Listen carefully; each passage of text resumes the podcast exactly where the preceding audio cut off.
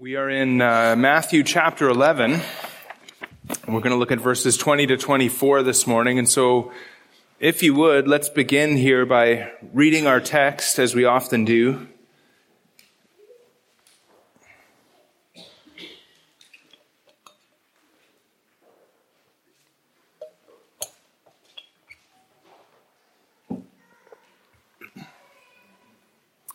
Matthew 11, verses 20 to 24.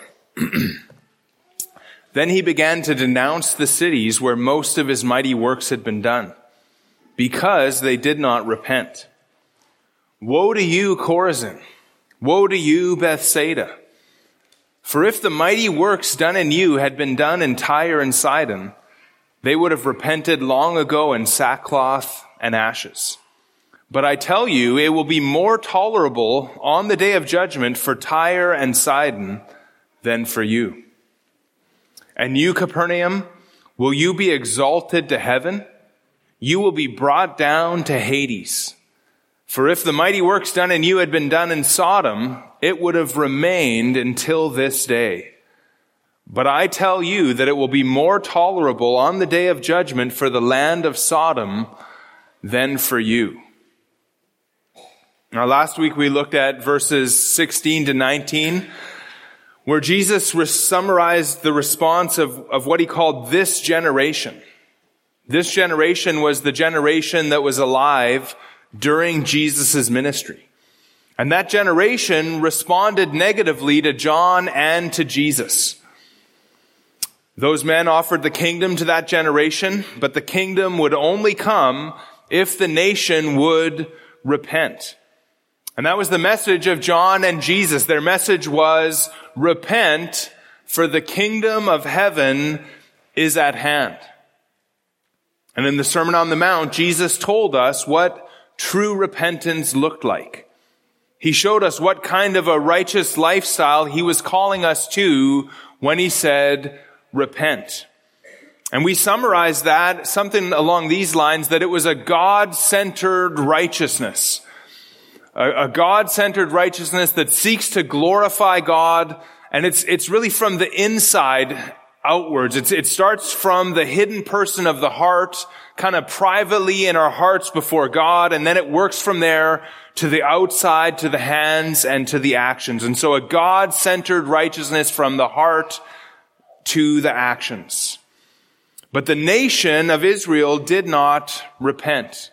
And they didn't embrace this God-centered righteousness that Jesus had called them to.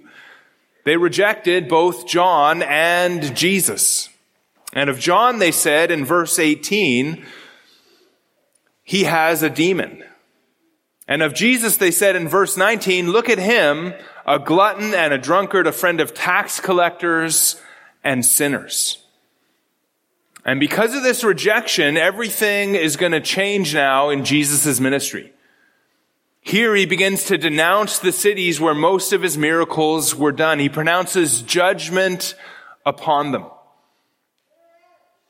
Jesus talked about judgment already, but this is the first time that he pronounces woe. This is the first time that he says whole cities are going to be brought down to Hades.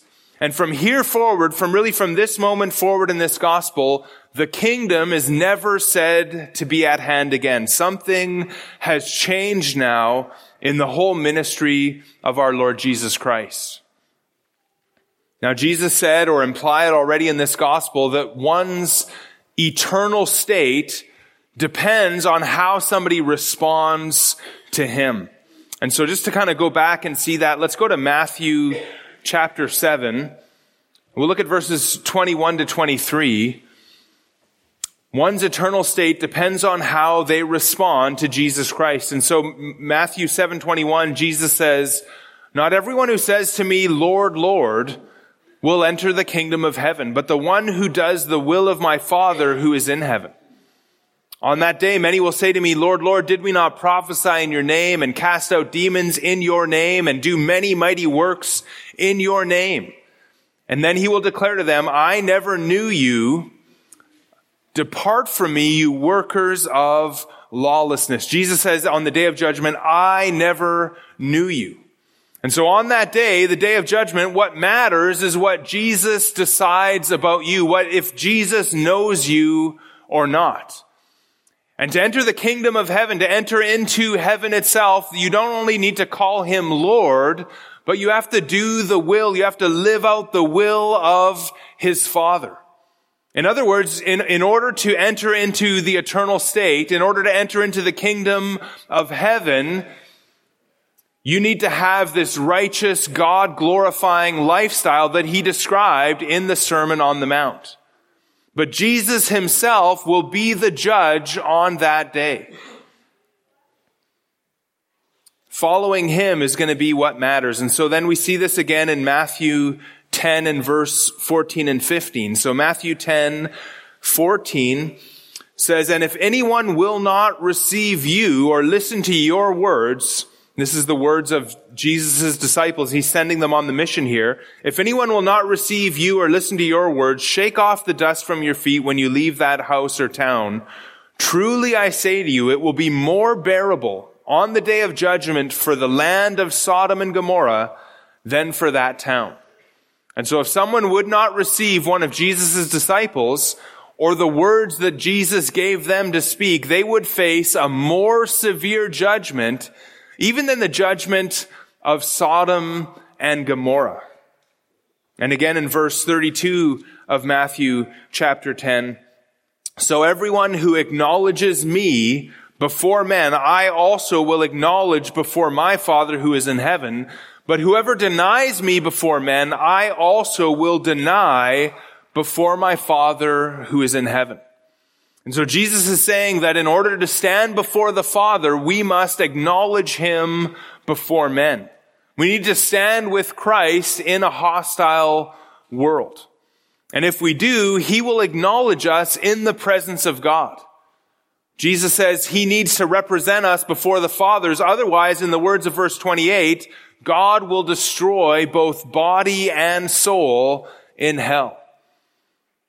And Jesus will represent us to the Father if we represent Him to the world. But again, don't miss the, how central Jesus is on Judgment Day. What, what matters is our response to Him. And that's exactly what we see in our text as well. Those cities had not responded to Jesus, and for that, they will face severe judgment. And so there's a day of judgment coming. And on that day, we will be judged for our sins. And the only escape from that judgment is through the Lord Jesus Christ. But if we reject Christ and fail to respond to Him, we will face a more severe judgment. Or in the words of our text, it'll be less tolerable on that day of judgment. A, less tolerable judgment awaits everyone who rejects Jesus Christ and for everyone who rejects the repentance that he calls us to. And so our text involves really one of the most fearful doctrines in all of scripture, the doctrine of divine judgment. At some point after death, after we die, everyone, every one of us will stand before God and the Lord Jesus Christ to be judged for what we did in the body. The land of Sodom was judged for their sin in around 2, 267 BC, about 4,000 years ago. But according to our text, there is still a future day of judgment for that wicked city and that land. Hebrews 9:27 says, "And just as it is appointed for man to die once, and after that comes judgment." All of us have an appointment with God's holy justice. Even believers who have in a way escaped from the, the judgment through Christ, even we will stand before the judgment seat of Christ.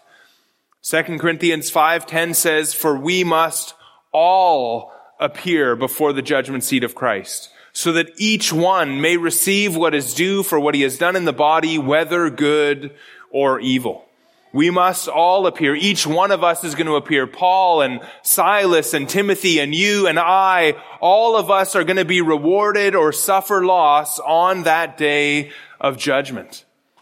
In Matthew 12 and verse 36, Jesus says, I tell you, on the day of judgment, people will give an account for every careless word they speak. For by your words you will be justified and by your words you will be condemned. Or Romans 14:12 says, "So then each of us will give an account of himself to God." And this being the case, we do well then to understand this day of judgment so that we can stand on that day. And so what I've done for our study today as we're going to look at this text is I've divided the text theologically so that we're going to, have, what we're going to see is three critical truths about God's judgment.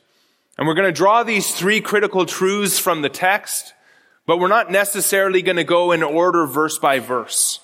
And this is going to help us maybe, at least in my own mind as I kind of prepared this, I think it's going to help us eliminate some of the overlap that happens. Because Jesus basically says the same thing about Chorazin and Bethsaida in verse 21 as he says about Capernaum in verse 23. And verses 22, if you look at the text, verses 22 and 24 are almost the same as well. And so if we were going to outline this text exegetically, the way that we normally do, kind of following through the text, it would be something like this. There's the announcement of judgment because of unrepentance in verse 20. And then in verse 21, in the first part of that, there's the pronouncement of woe on Chorazin and Bethsaida. And then there's a statement of omniscience in, in verse 21b the second half of 21 and verse 22, Jesus says what Tyre and Sidon would have done if he had done his mighty works there instead of in Chorazin and Bethsaida. And then he says it would be more bearable on the day of judgment for Tyre and Sidon than for those cities. And so Jesus knows what would have happened if something other than what happened happened. And he knows what kind of judgment the people of the world are going to face for the way that they've responded to him. He knows who's getting a worse judgment and who's getting a better judgment. And so that's kind of one, two, three. The fourth thing we would see if we were going kind of verse by verse is the judgment of Hades for Capernaum, verse 23. And then a second statement of omniscience in ver- the second half of verse 23 and verse 24. Jesus again says what would have happened in Sodom if he had did the miracles that he did in Capernaum in Sodom. And then he again tells whose judgment will be more bearable. But if we divide the text that way, we're going to have points two and four basically the same. And again, verse part, points three and five would be the same as well again. And so it would be a little more difficult for us, I think, as well to see the application of this text. And so we're going to divide it theologically and we're going to see three critical truths about God's judgment three critical truths about God's judgment. First, we'll see the reason for judgment. In verses 20 and, and the second part of 21 and verse 23, the reason that there's a judgment. Then secondly, we'll see the nature of the judge in verse 21 and 23. And then we'll talk about the severity of judgment, verses 22 and 24. And we're going to spend most of our time on point one and then even more, um, then a, a, the next biggest chunk of time on point two, and then just shortly on point three. But these truths about divine judgment are going to help us in a number of ways. So here's why you want to listen to this. It'll serve us as a, a warning to us. And I think some of us might need to be warned lest we also come to that place of torment. Jesus was speaking to this to warn those who were listening that they would heed his call to repentance lest they should perish with the cities that he denounces. These truths will also teach us how to evangelize. And here we can learn from the master evangelist. You know, we love to quote Matthew 11, 28, where Jesus says, come to me all who labor and are heavy laden and I will give you rest. Take my yoke upon you and learn from me, for I am gentle and lowly in heart and you will find rest for your souls, for my yoke is easy and my burden is light. We love those verses, but don't forget that those verses are built on the foundation of verses 20 to 24. And so Jesus says, come to me. Why? Because if you don't come to me, woe to you, you will be brought down to Hades. And so Jesus, the master evangelist and the model of winsomeness, does not shy away from the so-called hard truths of scripture. He warns of hell and death and judgment, and we must too in our evangelism. We should take our cues from him and not from the contemporary critics who warn us to stay away from the hard truths. The doctrine of hell should motivate our evangelism and it should fill our evangelism. We should talk about those things with unbelievers because they are real things and the warning of them will sometimes cause people to turn from their sins. And from these truths, we're also going to learn about God. And we'll see his knowledge of all things, even of what would have happened if things different than, uh, it, sorry, it's kind of tricky to say this part. The, the, the, Jesus ta- tells us what would have happened if things were different than they are. And so Jesus knows even what would happen if something different happened. God knows every contingent possibility. And God knows every sin of every person and every secret thing. He knows all things.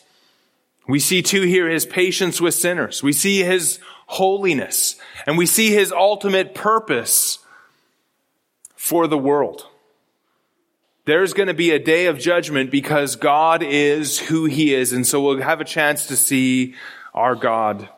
And so let's look at these truths then. The, the first critical truth about judgment is number one, the reason for judgment. And we're going to see this in verse 20, 21, and 23.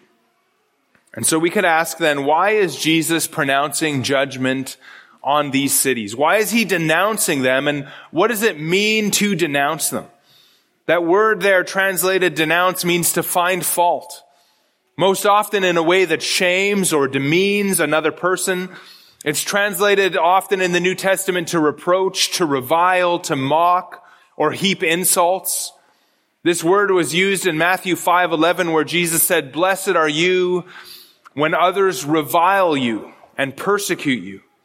And here it's used in a slightly different sense. It's, it's to find a justifiable fault, to reproach or to reprimand someone. This word is used in Mark 16, 14, where Jesus rebukes the disciples for their unbelief and hardness of heart. And so Jesus is finding fault with these cities that he mentions, Chorazin, Bethsaida, and Capernaum. And he's finding fault with them because they are guilty. They are guilty of sin. And so what is their sin? Well, a few things are mentioned in the text here. The first thing is, and really I'm, I'm only going to cover two, but the first is that despite all the mighty works done in those cities, they had failed to repent. Capernaum was the center of Jesus' ministry. His home base of operations was there.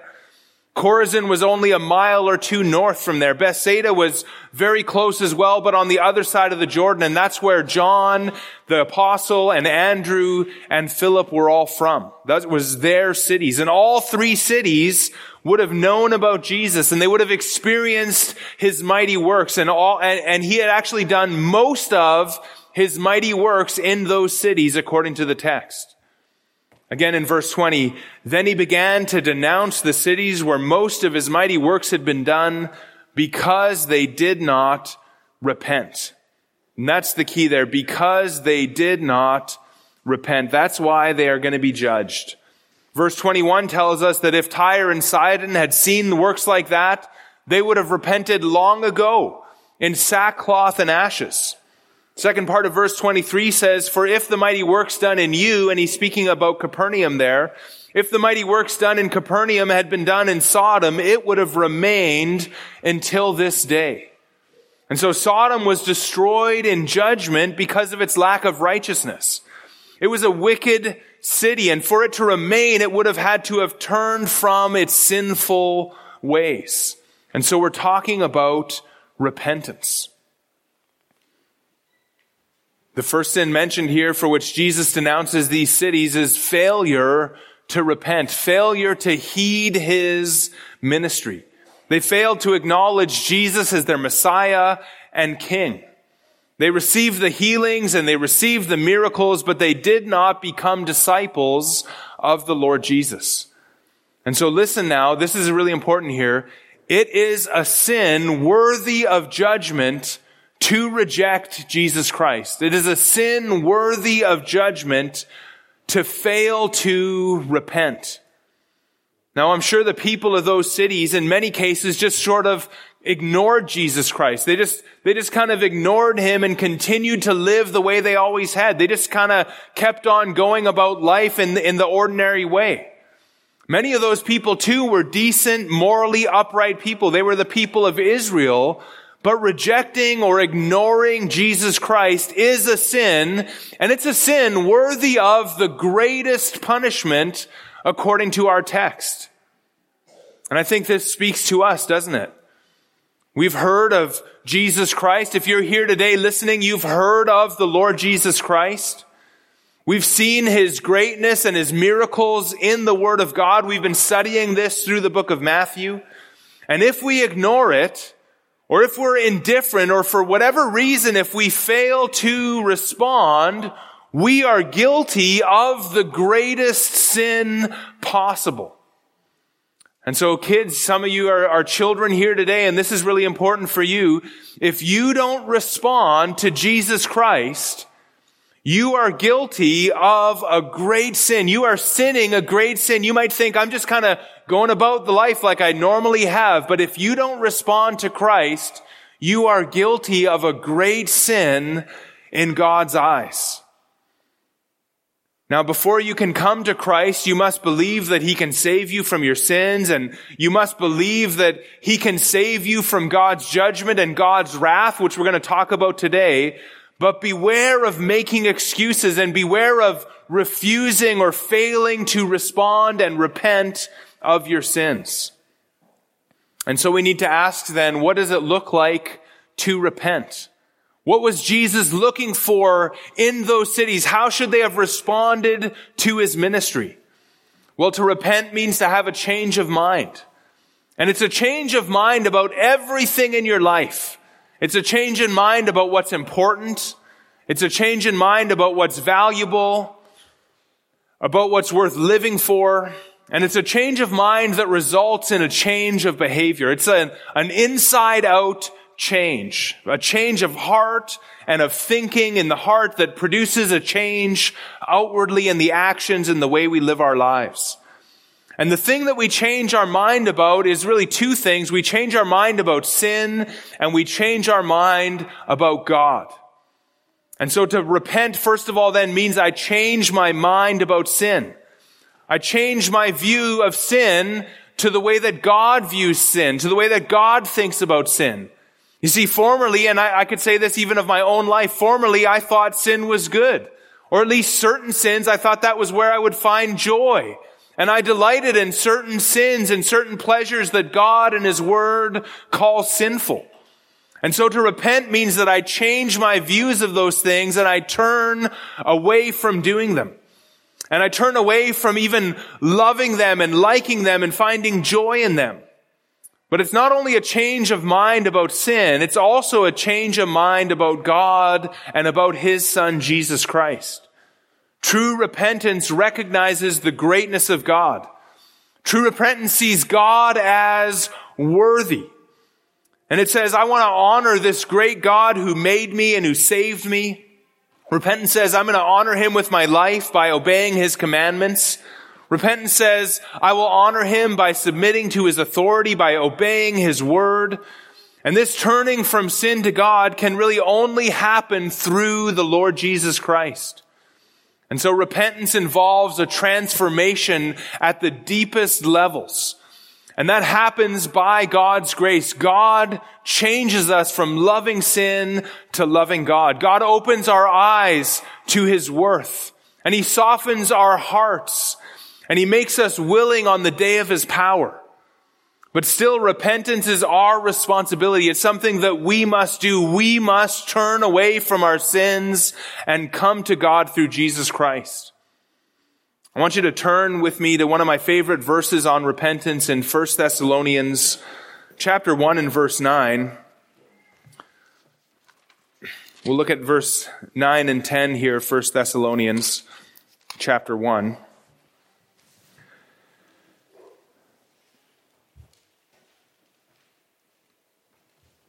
Paul's talking about his reception in Thessalonica, and he says in verse 9, For they themselves report concerning us what kind of reception we had among you.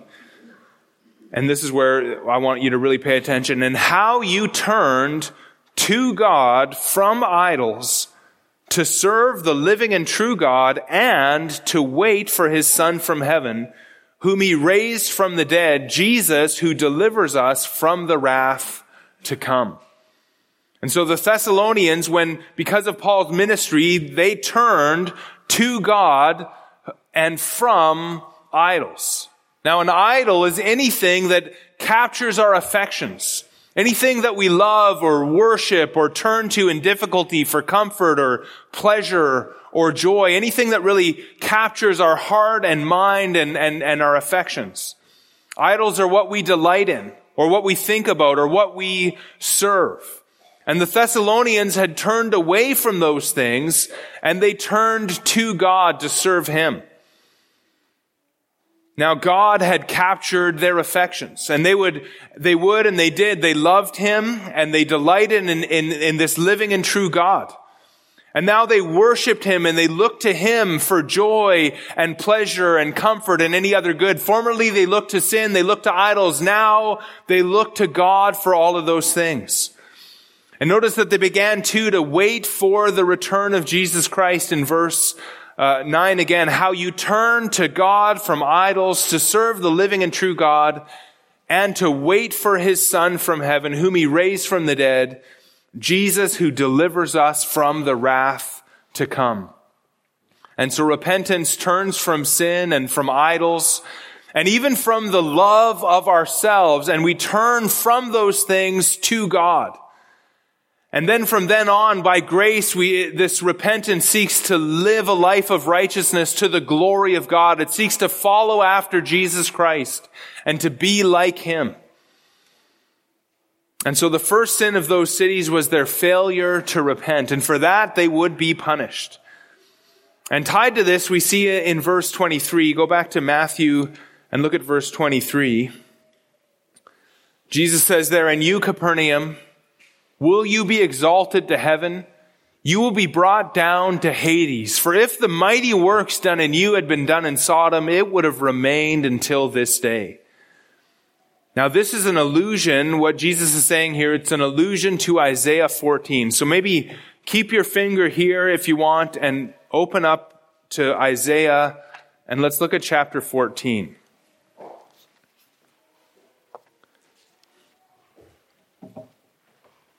And we'll start Isaiah 14 and verse 12. Actually, before we go to verse 12, look at, look at verse 3, Isaiah 14, 3. This kind of sets the context of who, who this is talking about. When the Lord has given you, and he's speaking to Israel here, when the Lord has given you rest from your pain and turmoil and the hard service with which you were made to serve, you will take up this taunt against the king of Babylon. So the, notice this is about, this is a taunt against the king of Babylon. And we can skip down then to verse 12. This is talking about the king of Babylon. Many see in here, they see Satan kind of behind this king, working through him. And verse 13 describes, begins to describe the pride of this king. So starting at verse 12, let's read it here. It says, how you are fallen from heaven, O day star, son of dawn. Again, that's speaking to the, about the king of Babylon. How you are cut down to the ground, you who laid the nations low. You said in your heart, I will ascend to heaven. Above the stars of God, I will set my throne on high. I will sit on the mount of assembly in the far reaches of the north. I will ascend above the heights of the clouds. I will make myself like the Most High. But you are brought down to Sheol, to the far reaches of the pit. And those who see you will stare at you and ponder over you. Is this the man who made the earth tremble, who shook kingdoms, who made the world like a desert and overthrew its cities, who did not let his prisoners go home? Now notice the parallelism with our passage in Matthew 11. The king, the king of Babylon said, I will ascend to heaven. And Jesus asked about the, the Capernaums, the, the, I don't know how you would say that, the people of Capernaum, will you be exalted to heaven?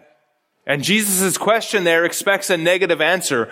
You will not be exalted to heaven, will you? And of course, and the answer then expected is no, you will not. And so there's this parallelism. I will ascend to heaven and Capernaum seems to think that they too would ascend to heaven. And Jesus says, no, you won't. And then in verse 15 of, of Isaiah 14, but you are brought down to Sheol, which the Greek translation of that would be, you are brought down to Hades, to the far reaches of the pit. And they, then again in our text, you will be brought down to Hades. And so notice the pride of this king in Isaiah 14. He's going to make his throne above the stars of God. He's going to make himself like the Most High even. And by alluding to this passage, Jesus is drawing out two things. He's showing, first of all, the pride of Capernaum. They're, they think they're doing so well. They think that they're spiritually uh, rich and mature and that they're going to ascend to heaven when in fact they are still in their sins. They're deceived about themselves. And so failure to repent is pride. Thinking that you have no need of turning from sin or, or, or thinking that you're above is, is like thinking that you're above God. God says there is none righteous, no, not one. And so pride was their sin, putting their thoughts above God. That's a prideful thing. God says we need to repent. God says we're not righteous and we're sinful. But sometimes we say, I am doing just fine. I'm going to ascend to heaven all on my own. And so the first thing Jesus is doing is showing the pride of Capernaum for failing to repent. And second, by alluding to this passage, Jesus is saying that Capernaum is as sinful as Babylon. Babylon is the epitome of the sinful world that stands against God. Babylon thought it was above God. Babylon opposed God. Babylon loved its sinful ways and would not repent, but we could say the same thing about Capernaum. And so when we think about the sins that Jesus is talking about here, he's talking about pride and opposition against God. That's the sin of Capernaum. Pride and opposition against God. And so what about you? If you will not turn from your sin, from what God says is sin, which is if you will not worship him above all else and seek his ways, then you are aligned with Babylon and Capernaum. And God says you will be brought down to Hades.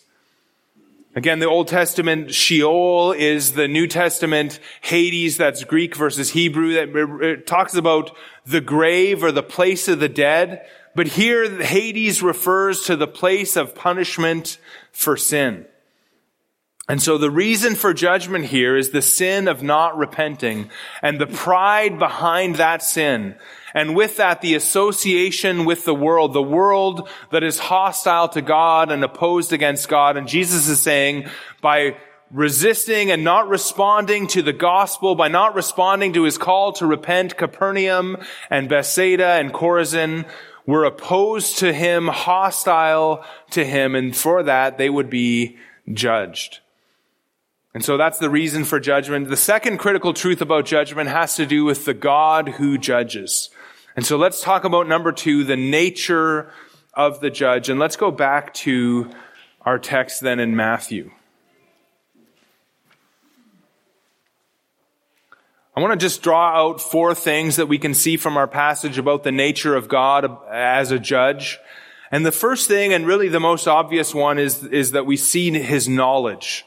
And what I mean here is, is what we call omniscience. God knows all. God is all knowing. And so God is a judge and he's a judge that knows everything. He knows all. Scripture is abundantly clear on this and our passage kind of adds something unique to this whole discussion about God's omniscience. God knows even what would have happened if something other than what happened happened. God knows every potential thing that might have occurred if he did something other than he did. And we see this in the second part of verse 21 and the second part of verse 23 in our text. So let me just read that again. Starting at verse 21, Jesus says, Woe to you, Chorazin! Woe to you, Bethsaida! For if the mighty works done in you had been done in Tyre and Sidon, they would have repented long ago in sackcloth and ashes. And then skip down to the second part of verse 23. For if the mighty works done in you had been done in Sodom, it would have remained until this day. Well, to this point in Jesus' ministry, he hadn't gone to Tyre and Sidon. Now he's going to do something there a little bit. Um, in I think it's Matthew 15. I think around verse 23, Matthew 15. He's going to heal the daughter of a Canaanite woman. But Tyre and Sidon were kind of north and west of Galilee. They were coastal cities. They were Gentile cities. And they were often spoken against by the prophets in the Old Testament. They were known as wicked cities in the Old Testament days.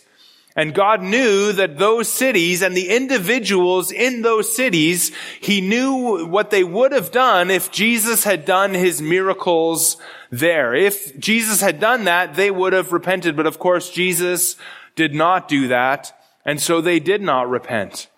And that's amazing of itself, really, if you think about it, because God knew that they would have repented, but even knowing that, God didn't send Jesus there to preach the gospel to those people. But our focus for now is just simply that God knows. God knows every detail. Every choice every person would make under every circumstance that will happen in their lives or that could happen in their lives. God knows the thoughts of every heart of every person in the world.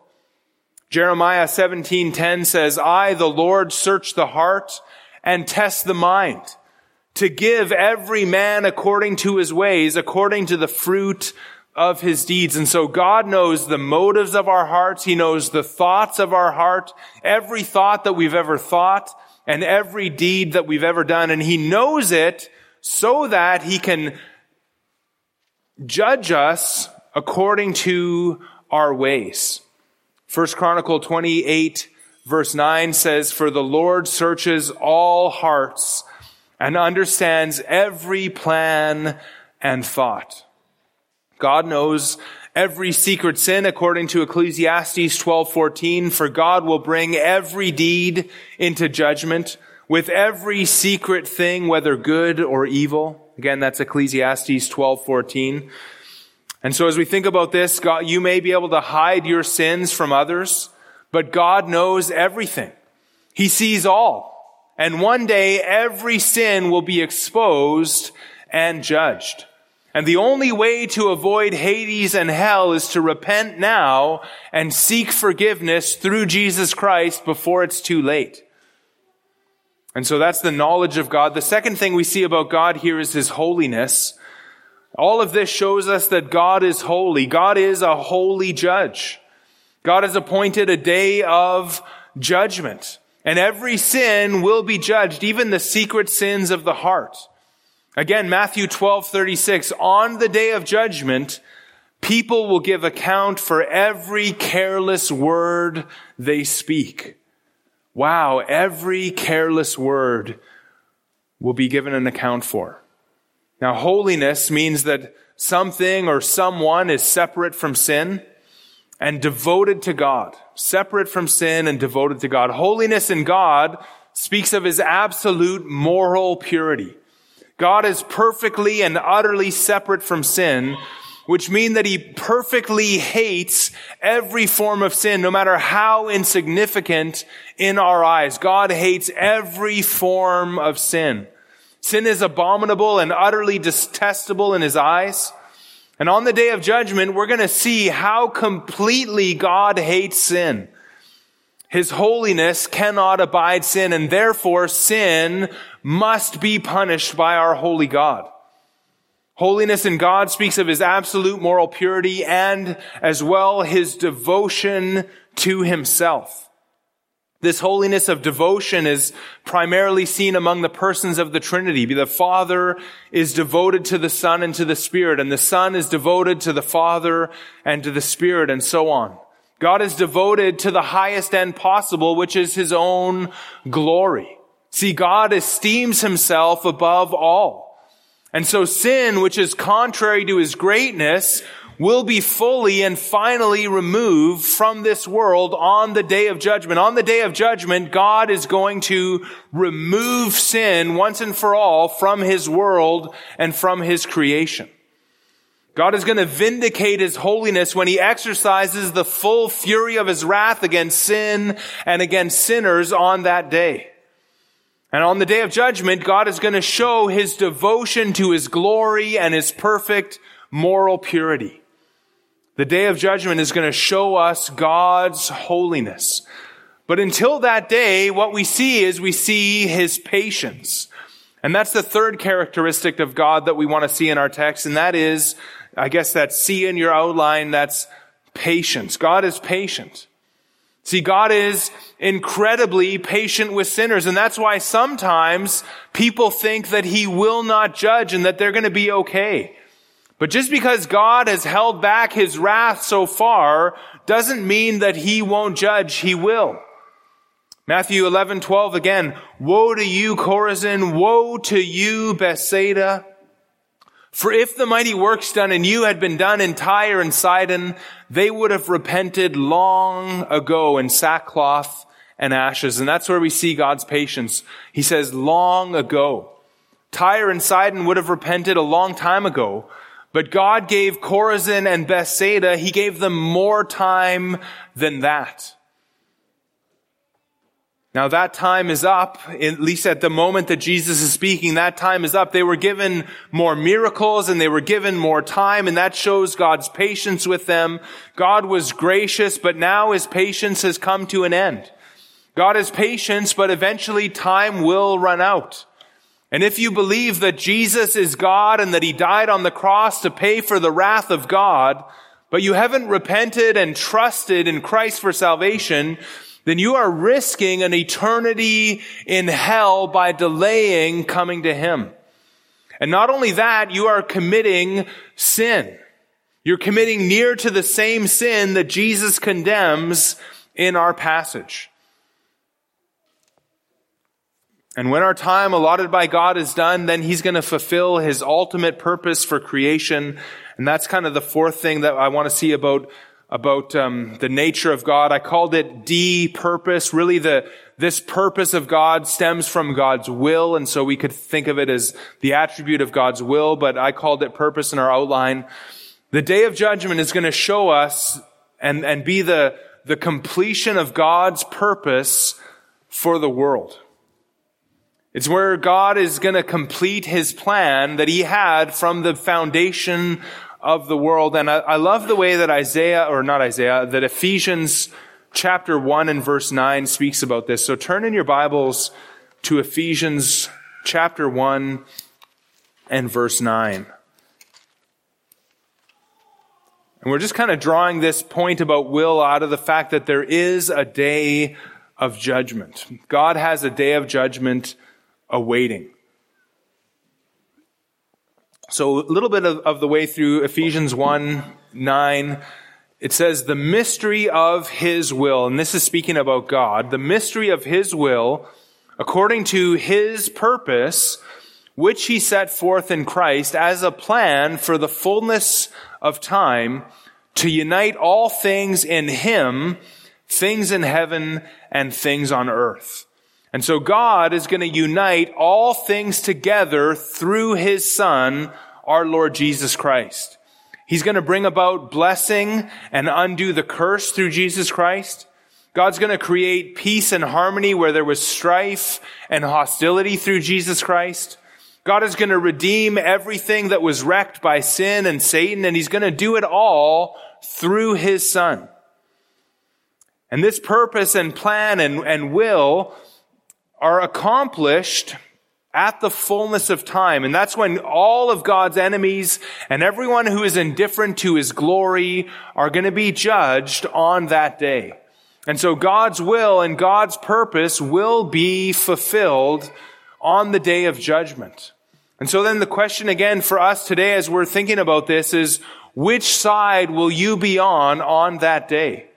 Will you be united in Christ, celebrating the victory of God, your Savior, the one who saved you from your sins? Or will you be the one to whom Jesus says in Matthew 25, 41, Depart from me, you cursed, into the eternal fire prepared for the devil and his angels. Or again in Matthew 7:23 that Jesus says, "Then I will declare to them, I never knew you. Depart from me, you workers of lawlessness." And so we need to really think about this. Which side are we on? Are we on the side of Christ and God? Have we been redeemed? Have we turned away from our sin to love and honor God? Or are we clinging on to our sin and going to be face the wrath of God on that day of judgment? You see, God knows our sin. He knows even the sin of unrepentance and God is holy. He will judge. He must judge sin. He will judge the evil in this world. And God is patient, but eventually he's going to fulfill his purpose and carry out his will for the world. And so that's the nature of God that we can kind of draw from this passage. Finally, let's see number three. Let's look at just briefly the severity of judgment. And we get this from verses 22 and 24 with the severity of judgment. You see, our text shows us that there's going to be varying degrees of punishment in hell. Again, verse 22, but I tell you, it will be more bearable on the day of judgment for Tyre and Sidon than for you. And again, verse 24, but I tell you, it will be more tolerable on the day of judgment for the land of Sodom than for you. Now it's interesting that the ESV translates the same word more unbearable in verse 22, and then it translates that same word again, more tolerable in verse 24. It's the same word in the original both times, but that's what it means, bearable or tolerable. We already saw this word again in Matthew 10 and verse 15 where Jesus said, Truly I say to you, it will be more bearable on the day of judgment for the land of Sodom and Gomorrah than for that town. And he's speaking about that town that rejects his disciples and his message of repentance. See, there will be a greater judgment for whoever rejected Christ during those days of his amazing ministry on earth. A greater judgment, get this, even than Sodom and Gomorrah, who were killed with fire and brimstone from heaven for their perverse immorality and homosexuality. And notice here that, again, that Sodom and Gomorrah were judged when fire came down from heaven, but there is yet still a future judgment for that city on that day. There is another judgment coming. That was just a foretaste of God's judgment. But God considers the sin of rejecting Christ or being indifferent to Christ as worthy of greater punishment than the rampant sexual sin of Sodom. Now, God didn't even think it fit to allow Sodom to remain on the earth. But Capernaum and Chorazin and Bethsaida continued as normal. They just kind of went about life as normal. No fire from heaven. But when that day of judgment comes, they would go to Hades and then to the lake of fire, and they will face a more severe judgment than even those cities. You see, when we think about hell, it is eternal. And it is a place of eternal conscience, conscious torment, day and night forever. It's the absence of God from, from whom all good comes. And so there's God's presence and God's blessing and God's goodness. All the good things that we enjoy in this world come from Him, but in hell, that goodness is cut off.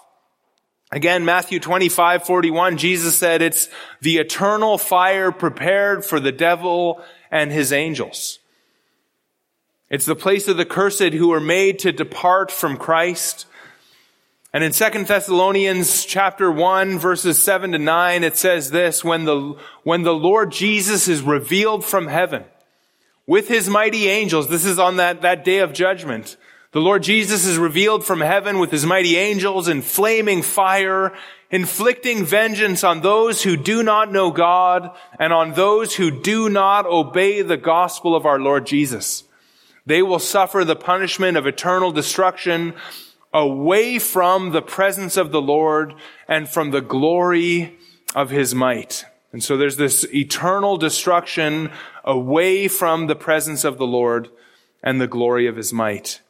In Luke 16, Hades is described as a place of anguish, a place of anguish in flames, a place of torment, it's called later in that passage, a, a place that one cannot escape once one gets there.